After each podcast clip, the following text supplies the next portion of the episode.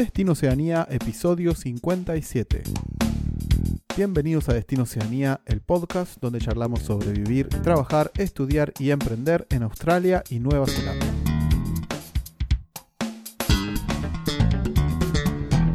Bueno amigos, amigas, bienvenidos de nuevo. Esto es un nuevo episodio de Destino Oceanía o de Experiencias Destino Oceanía. Hoy vamos a estar charlando con Gerardo que es un agente de bienes raíces que trabaja en Nueva Zelanda, pero empezó muy abajo, eh, sin idioma, y trabajando y barriendo pisos. Y ahora, aparte de vender propiedades, también tiene sus propios emprendimientos inmobiliarios. Así que nos va a contar todo su camino y nos va a dar un montón de tips, tanto como para hacer, dedicarse al tema, como para comprar una casa y qué poder ir haciendo para comprarla, ¿no? Pero antes de ir con la entrevista, les quería recordar que nuestra guía para trabajar en Nueva Zelanda ya se encuentra disponible en nuestro website.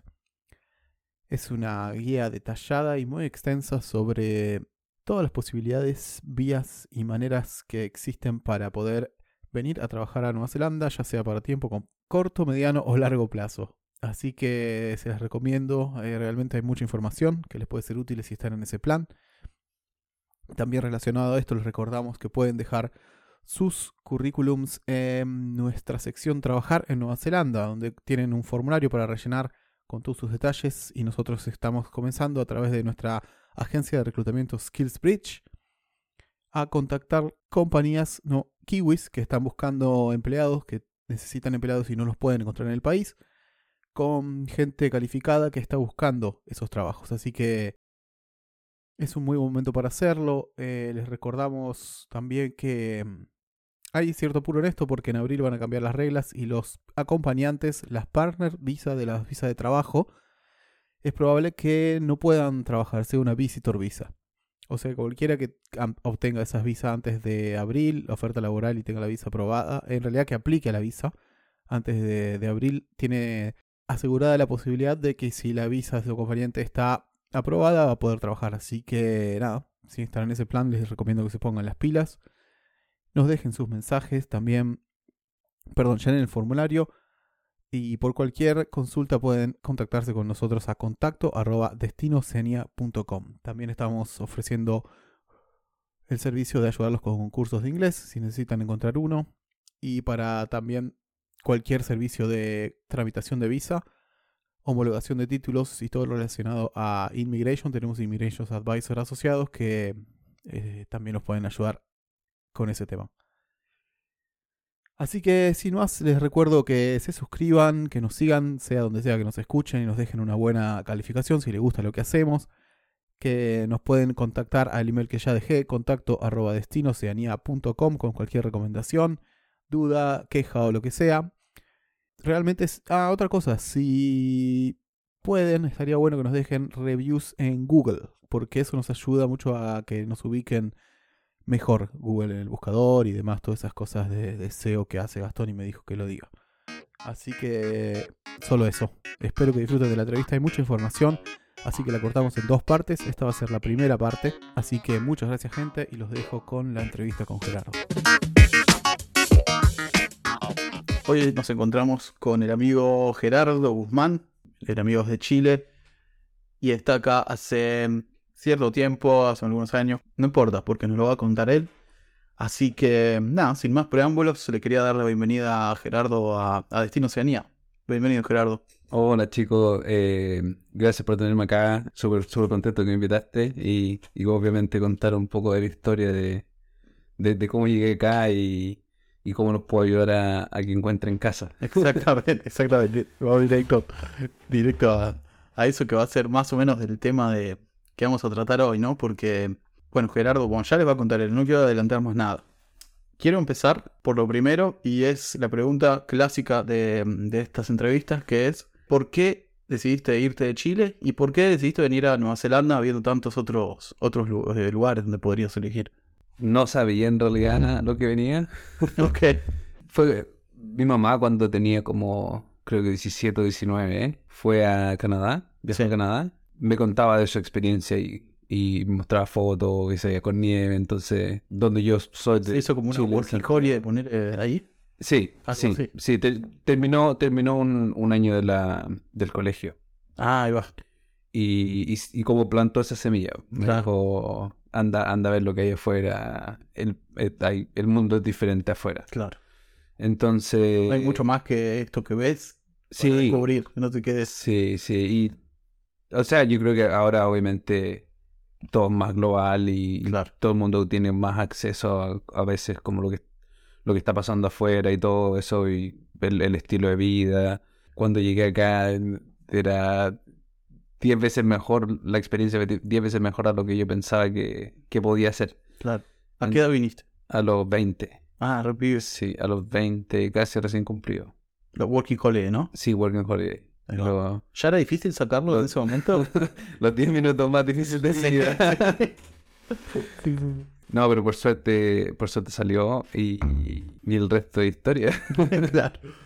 ¿Y, ¿Y por qué Nueva Zelanda? ¿Es porque era más accesible sacar la vis, la Working Holiday? ¿O era por eso? no? Sí, sí, como, como cómodo, eh, era lo más fácil de sacar. claro, claro. Para ir a Canadá te pedían, el proceso era más largo y la visa se abría en, en como cierta parte del año y después tenías que hacer un proceso. Australia te pedían una carrera Sí. y en ese entonces Sí, yo recién había terminado el colegio y New Zealand era aplicación online. Y no, no, no hay requisitos, que no había requisitos. Va, no hay sí, casi. sí, no hay requisito. Con que estés vivo, puedas caminar y Sí. usar las manos. Y también tenía dos vecinos que estaban acá. Ahí va. Sí. Así que igual me junté con uno cuando llegué y a los otros dos no lo he visto desde que Claro. estoy acá. Sí, pero es la experiencia de ellos, ¿cachai? Claro. El- cuando, cuando yo estaba en Chile conversamos por Facebook y me decía, aquí tengo plata y Claro, tengo claro. cerveza. Eh, Claro, a los 20 años no- uno no tiene mucho, muchos requerimientos, ¿no? Sí, Plaza y cerveza. Sí, o sea, eso, eso fue lo que él, él- él me decía, sí. pero igual en, en Chile eh, quizá ganaba, no sé, yo creo que 500 dólares Ujú. New Zealand al mes Sí, o 600 New Zealand al mes. Estamos hablando del 2014, ¿eh? sí, Nada, no puedes vivir solo.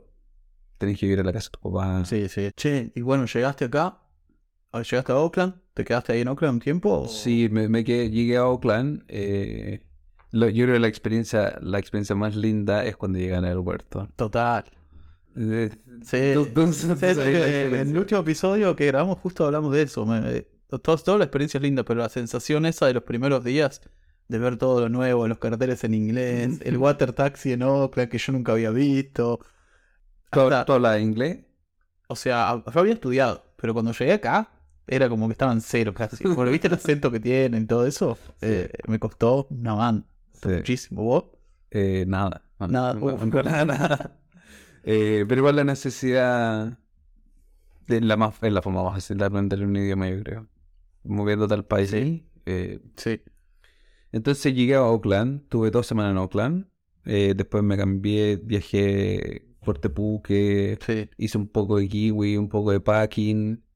Y después me moví, después nos venimos a Christchurch. ¿Nos venimos que- con quién? Eh, andaba con una polola en ese entonces, Ah, una ok. novia. ¿Vi- ¿Viniste con tu novia de allá? Sí, vine con Ah. mi novia de allá. Tuvimos, nos vinimos a Christchurch y ahí empecé a trabajar, hice eh, diferentes trabajos, trabajé en, en recycling, venía un camión grande en un warehouse, Sí. con, con un, un galpón. Un galpón, sí.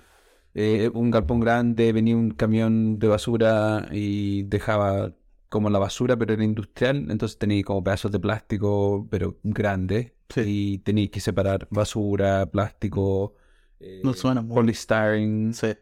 eh, Está ahí con los guantes y la máscara ahí. eh, con guantes nomás, guantes y lentes, horrible. Sí, Eh, sí, no son muy... Sí, pero, pero buena experiencia. O sea, yo creo que haciendo ese tipo de trabajos cuando tú pensáis así, ¿qué puedo hacer? no, que- no quiero hacer Claro, esto. claro, te empuja a mejorar, a buscar Sí. algo, porque si no, sí, total. Eh, trabajé en Hellers. Ahí Creo que el 50% de los latinos Sí. en Christchurch trabajó en Hellers. Para los que no saben, Kellers es una compañía de, que se encarga de, de alimentos, de pre- procesado de alimentos, hacen jamones, es más, más carnes, más que nada. Es. Sí, sí, jamón, eh, vacuno, cerdo, pollo. Pero bueno, es muy común que los backpackers o los working holiday trabajan en, ese tipo de. en esa compañía, ¿no? Porque toman, toman un montón de gente así. Sí, y pagan bien también. Y pagan bien. Yo, Eh, yo no trabajé. Súper duro el trabajo Ajá. físico y trabajas en un congelador. Uh, sí. Estás ahí trabajando con Y, animales, pesos de animales. sí, claro, claro. Sí. ¿Y ahí, ahí conseguiste la work visa para quedarte? No, trabajé ahí dos semanas. no dudaste. Sí, sí. eh, También es lo que trabajé yo en el campo. lo que pasó, el, el jefe que tenía era medio loco y se ponía a gritar y faltaba el respeto a la gente. Mm. Entonces, igual fue, fue como una enseñanza que me dejó eso. El, si, tú, si tú venías a Nueva Zelanda o si tú estás en cualquier parte del mundo, tú estás trabajando y tenés visa y, y, al, y al, al país le conviene que tú estés acá porque haces trabajos que los, los, locales no quieren hacer. Entonces, igual no, no hay que tener miedo así como de hablar y decirlo a la porque a veces te explotan. No, olvídate. Y, Se y respeto y, tenés que poner ahí el... Sí, si vos, eso, eso también es algo que mencionamos. Si vos estás trabajando acá legalmente, tenés los mismos derechos que tienen toda la gente, cualquier neozelandés. Sí, Exactamente los mismos. O sea, está bien pagar el derecho de piso, esforzarse, Sí, de todas maneras. pero si ves que te está faltando respeto, que te están eh, estafando con la plata, si vos sospechás de algo, hay un montón de lugares gratuitos que te pueden asesorar. No te quedes en el molde. Si ves que hay algo mal, primero decíselo a ellos y si no te dan bola, anda a cualquier or- organización gratuita, pon en Google Free Counseling o no sé. Like pon- legal advice. Exacto, legal advice y hay un montón de cosas gratis porque sí, siempre tengan en claro que no, no tienen por qué explotarlo porque, porque estén hace, hace poco en el país. Ustedes tienen los mismos derechos que cualquiera que, que está acá, trabajando legalmente. Eh, porque es común eso, ¿eh? Sí. es re común. Pero cuando vos le pones los puntos ahí se termina instantáneamente, porque ellos saben que no pueden joder. Sí, con las cosas sí, legales. uno, uno tiene que decirle que, No que no joda. que tiene que darse cuenta que uno no es estúpido y que va, va a pelear por sus derechos. O sea, no pelear, va a reclamar lo que le corresponde. Sí, sí, no, de todas maneras. Eh, y trabajé en eso, trabajé en bakery, en como de panadería. Sí. Fome la, fome la pega. Igual rico, comí harto, harto Sí. dulce. Sí. Te se me olvidó la mitad de las cosas que... sí, sí, diciendo mil cosas. Sí, y después empecé a trabajar en construcción. Y ahí empecé de labor. Sí, de ayudante. empecé barriendo el piso. Sí. Yo, no, yo creo que en general el latino tiene eso, es, es vivo. Mm, ¿Cachai? No sé cómo explicarlo, pero sí, sí. de- de- en Chile o en Colombia o en Argentina o en Uruguay es súper competitivo. Total. Entonces uno desarrolla eso, es como los chinos o como los indios. ¿Cachai? Si tenéis tanta gente en un lugar Exacto. de Hay más gente buscando trabajo que trabajo disponible. Entonces, es más. sí. tenéis que sobresalir, tenéis que... Exacto. en- en- en- te, te dejan en la pieza y tenéis que empezar el tiro a ver qué están haciendo y enchufarte el tiro para sobrevivir. po. Sí. Eh, entonces empecé a hacer construcción y empecé a trabajar ayudando a los carpinteros. Trabajé en eso y después me despidieron.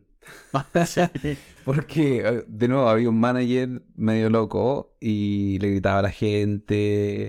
En, e- en ese tiempo yo creo que, no sé, puede haber sido más, empezó a llenarse de muchos Sí, Extranjero. extranjeros y Christchurch específicamente era bien racista. Sí. No, no, no lo que yo experimenté, lo, lo he experimentado muy pocas veces, pero era lo que me decían. Sí. Y también en trabajos que son como más de baja skill, Sí, el environment puede ser más pesado en ese ambiente. es el ambiente en el que estáis.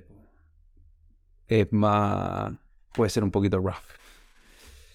Y súper chistosa la historia. Él, él despedía a, no sé, de dos, tres personas a la semana. Sí, Pues habían 30 labor y en realidad la construcción estaba 10. sí. Entonces estaban todos por agencia. por agencia. Claro. Despidió a un amigo enfrente de todos y le, lo gritoneó. Le dice, hey Ben, like, you fire. And like, un, un buen loco. Es difícil, ¿eh? Cuando te ponen así esa presión que decís, a este le rompo la cabeza. Sí. No podés ser. sí. O sea, no de poder ser en ninguna circunstancia, Sí, ni en no ninguna circunstancia. Ni en ningún lado. Pero tenés mucho más que perder que él. Sí, y yo, y yo creo que en, en Sudamérica también nos acostumbramos más como a, como a aceptar eso. Mm, No sé, en Chile por lo menos el jefe va a ser un poco abusador, no en todas las compañías, Sí, pero, no, lo generalizando. pero es común que eso pase. po. Y aquí la gente, todos nos tratan con respeto. Es, es diferente la cultura. Sí. Pero cuando estás en esos trabajos que son un poco más bajos, entonces el loco me des- a mi amigo. Y después yo le digo, le grito de una pieza y digo, Henry, hijo de puta, en español. Y como, como habían tantos latinos trabajando ahí, le habían enseñado qué es lo que era hijo de puta. Ah, Y va a la pieza y me dice, I know what is puta. And you're fired. y después llamo a la agencia y le digo, oye, es que esto pasó. Me, me, me, me despidieron y me dice, no, no te preocupes. seguro ya tenían. Despiden, despiden, despiden dos, tres personas. Me dice, y ahí me consiguieron un trabajo de carpintero. Y ahí fue cuando saqué la work visa. Entonces, todo parte, todo, Pero es loco, ¿no? Esas pequeñas cosas que uno hace, ¿viste? Es como un efecto mariposa que termina, sí, termina afectando, te das cuenta con el paso del tiempo cómo te termina afectando. Sí. Es muy loco. Entonces me despidieron un jueves y el lunes empecé a trabajar en carpintería. Ya aplicando más skill y ahí esa fue la compañía que me dio la work La visa Sí. y a través de eso saqué otra work visa y otra work visa Sí. y después terminé sacando la residencia y, y, y todo pasó de eso. Empezar de labor, me despidieron. Sí, sí, sí. Sí, sí, sí, tuve un camino similar. Y ahí es cuando empezaste con el apprenticeship. O sea, el apprenticeship es cuando vos hiciste apprenticeship. Sí, sí, hice el apprenticeship. Consejo, si hacen algún apprenticeship, mátenla. Más- Entra, métele a pleno. entra y, y la matáis. Porque cualquier cualificación te sirve. Claro, De lo que sea. claro. Si, Si, si podía estudiar, porque se da harto acá, ¿cachai? Que el empleador invierte en el, en el trabajador. Sí.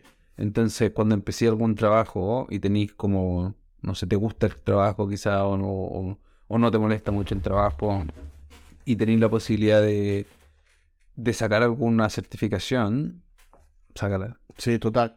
Sobre todo el apprenticeship, que para los que no saben, es una modalidad de estudio que vos, en la cual vos completás el estudio mientras trabajás.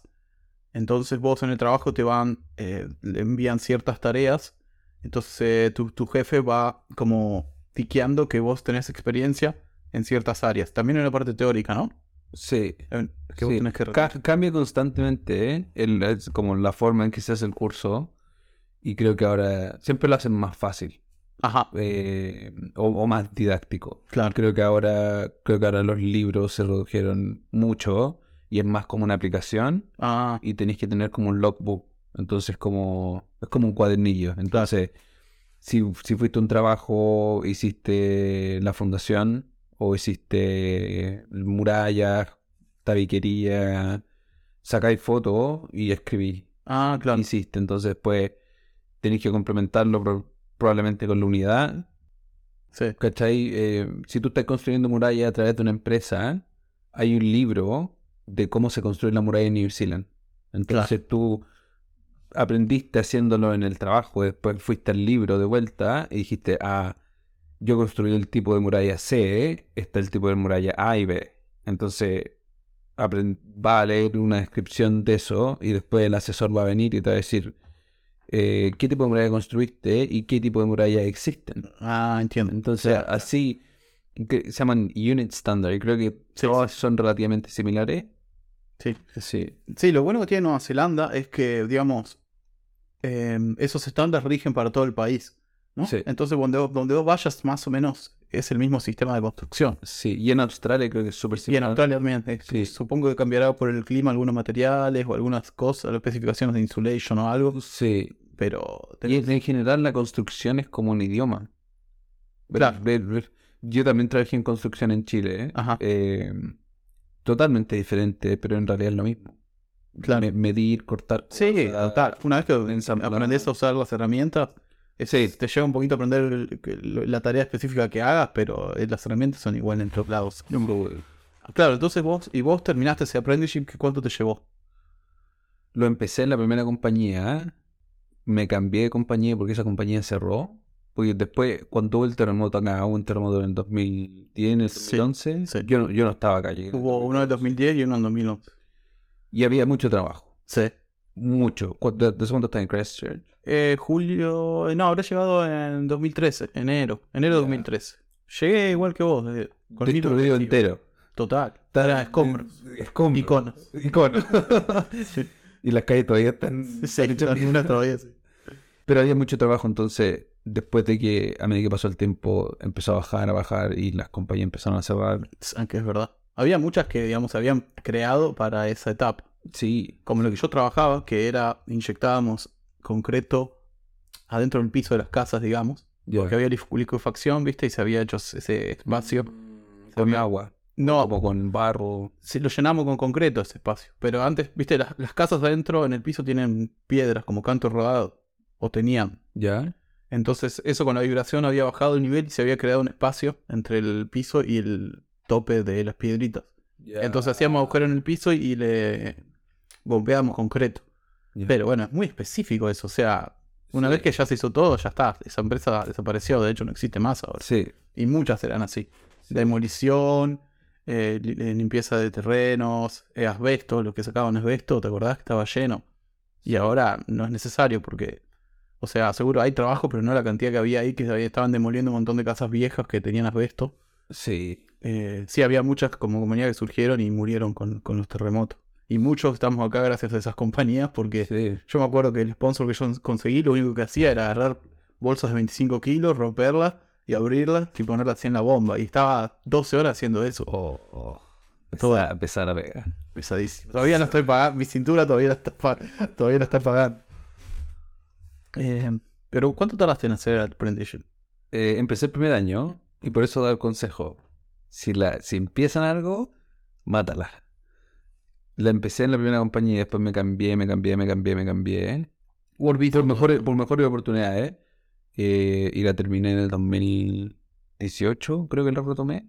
Sí, tres, Entonces- tres, cuatro años. Sí, 3, 4 años, quizás quizás 5, no estoy seguro. Es más o menos lo que tarda en general, ¿no? El promedio. Pero en realidad me demoré 2. Ah, lo hiciste dos. Porque el primer, cuando empecé el primer año llegué al 11% y después cuando retomé en el 2018, creo, o 2019, me demoré como 10 meses. ¿Y cómo hiciste para hacerlo más rápido? ¿Qué hacías distinto? Estáis más maduro, eh, así como emocionalmente. Sí. Entonces, tenéis que sentarte y hacer las tareas, casi. Si, tení- si, si el curso son 18 unidades, las dividí en cuántos meses queréis demorarte y después te tenéis que sentar y hacerlo. disciplina y hacerlo. Sí, y, Claro. y ni, siquiera es tan disciplina si mi meta era sentarme a estudiar por media hora. Ah, bueno. Pero una vez que te sentás a estudiar y estás metido en el estudio, Decís- seguí, seguí, seguí, seguí, seguí. Yo creo que media hora te lleva llegar a estar concentrado en, en lo que estás haciendo. 100%. sí. Recién después de la media hora Sí, empezás más o menos. a- Ok, listo, estoy en el lenguaje, estoy metido. Y, y, y ser, ser pen- no muy cliché decir pensar como fuera del fuera de No, la- sí, pero- fuera de la caja pero si, no sé pues si, ten- si tenía que pasar una prueba ¿eh? que eran instalar puertas y en mi trabajo en lo que estaba haciendo no tenía que instalar puertas buscaba dónde podía instalar una puerta Claro.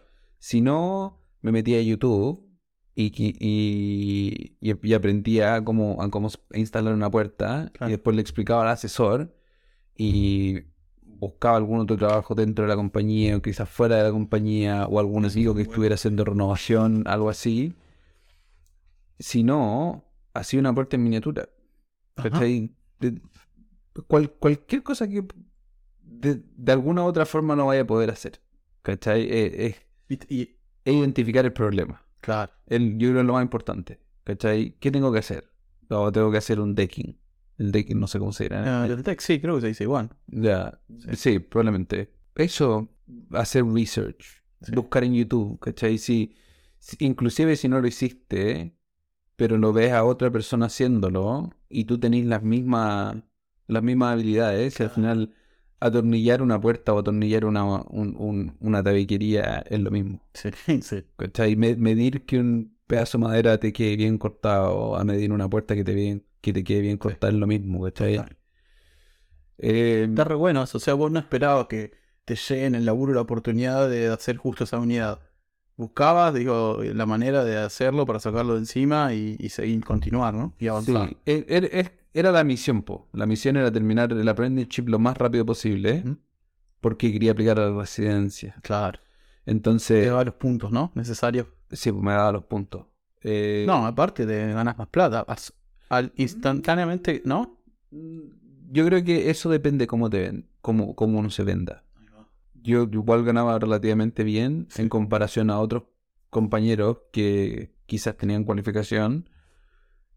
Porque, de nuevo, volviendo al quizá ser latino y Sí. estar vivo, eh, va, va en cuanto a la producción.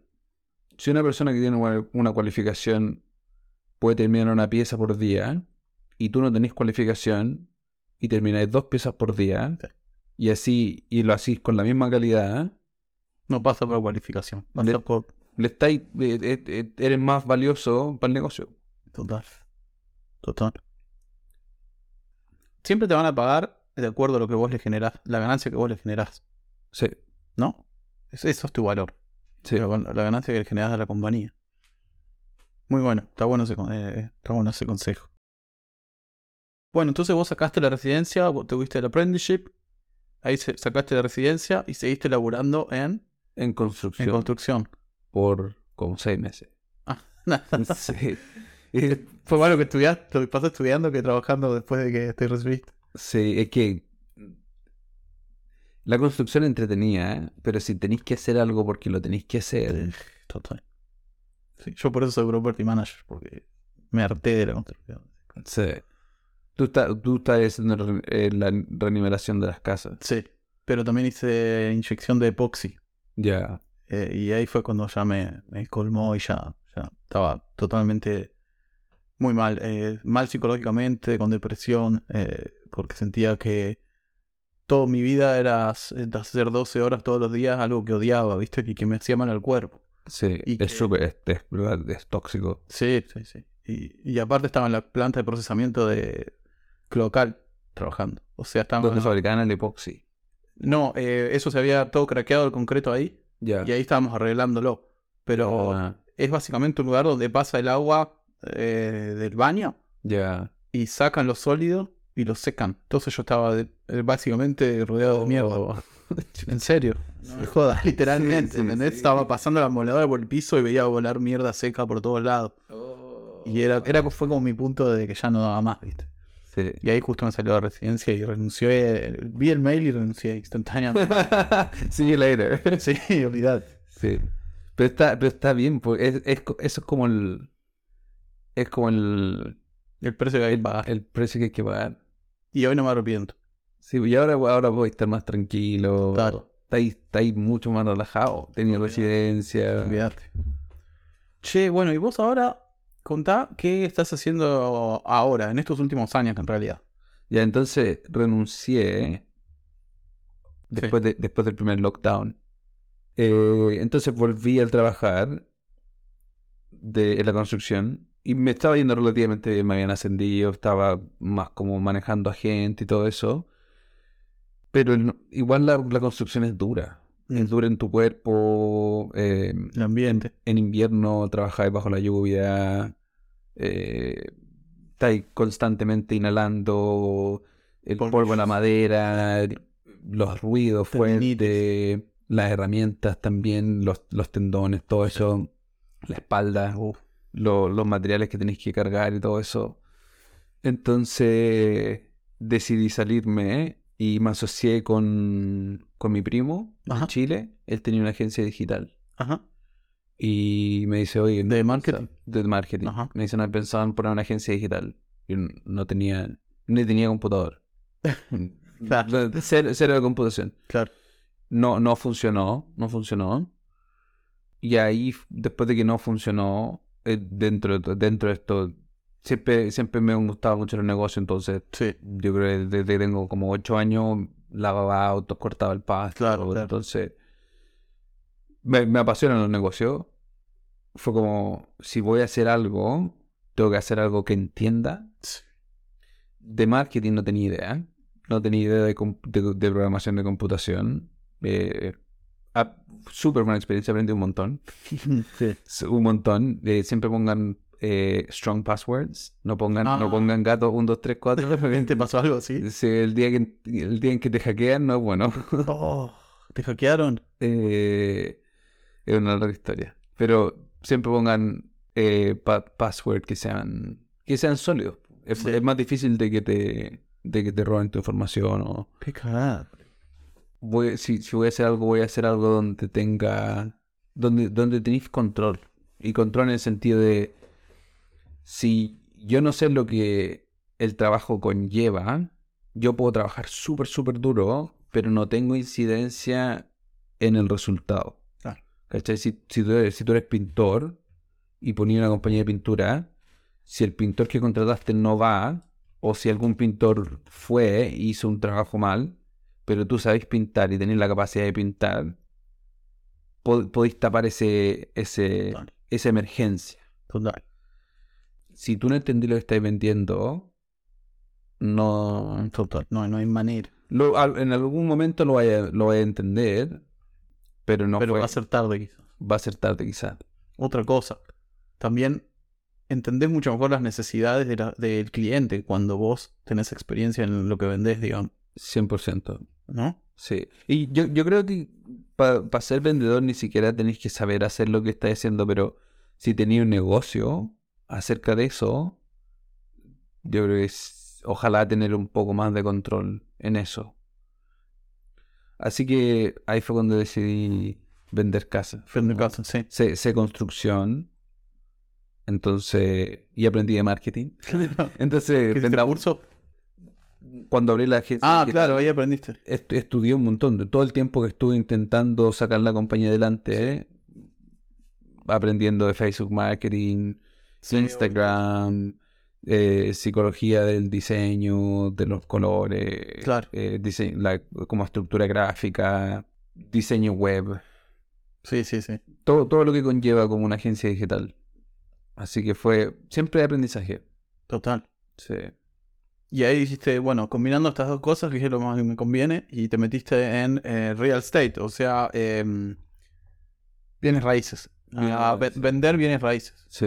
Eh, y eso, contame un poco ese proceso de entrar en ese mundillo, cuánto tiempo lleva, eh, empezás de cero, viste, no sé nada. Lo podéis simplificar o lo podéis complicar, lo que más quieras. El proceso tenéis que ir a una agencia, aquí por lo menos en New Zealand, que te haga una oferta de trabajo. Con esa carta tú podéis ir al... Uno se llama Skills. Sí. Es como, es como una entidad que, que, que procesa, que procesa ciertas licencias. Sí, Y dentro de eso está la de Real Estate. Y hay otro que es el Politécnico. sí. El Politécnico, por experiencia de otros compañeros, no lo recomiendan Ok. porque te alimentan por mes. Entonces te dan una unidad, lo mismo, unit standard, No puedes ir a tu ritmo entonces. no podés ir a tu ritmo. Entonces te podéis demorar 10 meses, o no, no, no estoy siempre seguro porque no lo hice a través de ellos, pero no podía avanzar más rápido. Claro, entiendo. Cuando lo haces a través de skills, te dan 6 meses para hacer el curso.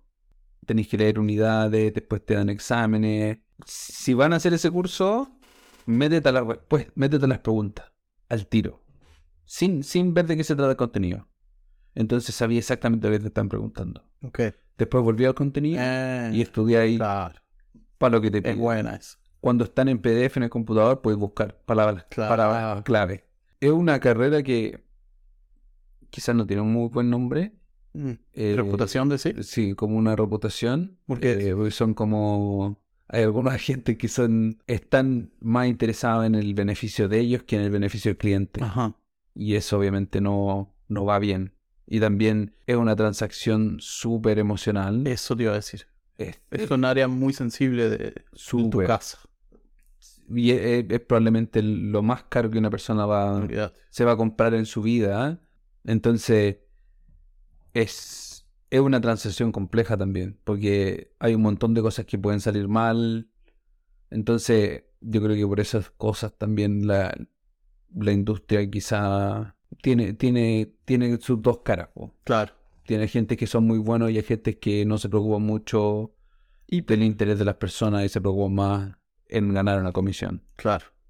Claro, te, ponele, te, te no te miente, pero te omite algunas cosas con tal de vender, por ejemplo. Se me ocurre Sí. que podría pasar, ¿no? Sí.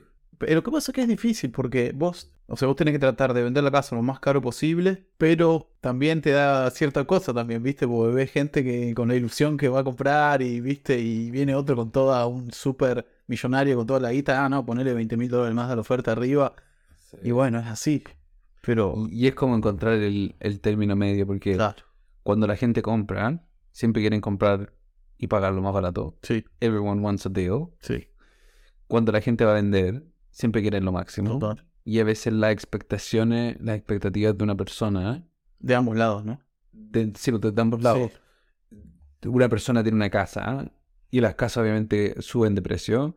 El- el- la, la forma en que nosotros establecemos el precio de la casa es con ventas recientes. Claro, Y, y- y- y ojalá, no sé, pues a veces tenéis pockets. Tenéis como una, una calle que hay puras casas caras. sí, O tenéis un pocket en un área que es súper buena que hay puras casas feas. Entonces, Claro. una casa más allá. es preferible eh, tener la peor casa de la cuadra Sí, que la mejor. Porque si vos tenés la peor, las casas alrededor te van a subir el precio. sí, Si vos tenés la mejor, es al revés, te lo van a bajar. sí, ¿No? sí. El- Hoy, hoy día iba manejando y vi una casa, una casa increíble. Y vi las casas de al lado y esta casa está, está fuera de lugar, po. claro. Y le ha costado un montón venderla. Esa casa ya en el mercado, yo creo que no, nueve meses.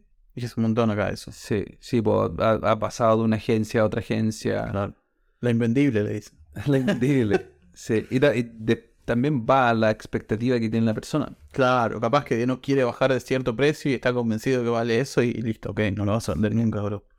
Hay, hay un dicho que dice, el precio no siempre es el problema cuando viene a la casa, pero siempre es la solución. Está bueno eso. Eso entonces compleja la, Sí, la completamente. transacción. Claro, sí, sí, sí. Sí. Bueno amigos, hasta aquí llegamos con esta hermosa entrevista del día de hoy. En la parte 2 vamos a charlar sobre los detalles específicos de comprar una casa y qué pueden ir haciendo si están en el camino a ser residentes y algunos tips y algunas estrategias para hacerlo de la mejor manera. Así que espero que lo hayan disfrutado. Recuerden de seguirnos y prender la campanita y nos encontramos en el próximo episodio de Destino Oceanía. Adiós.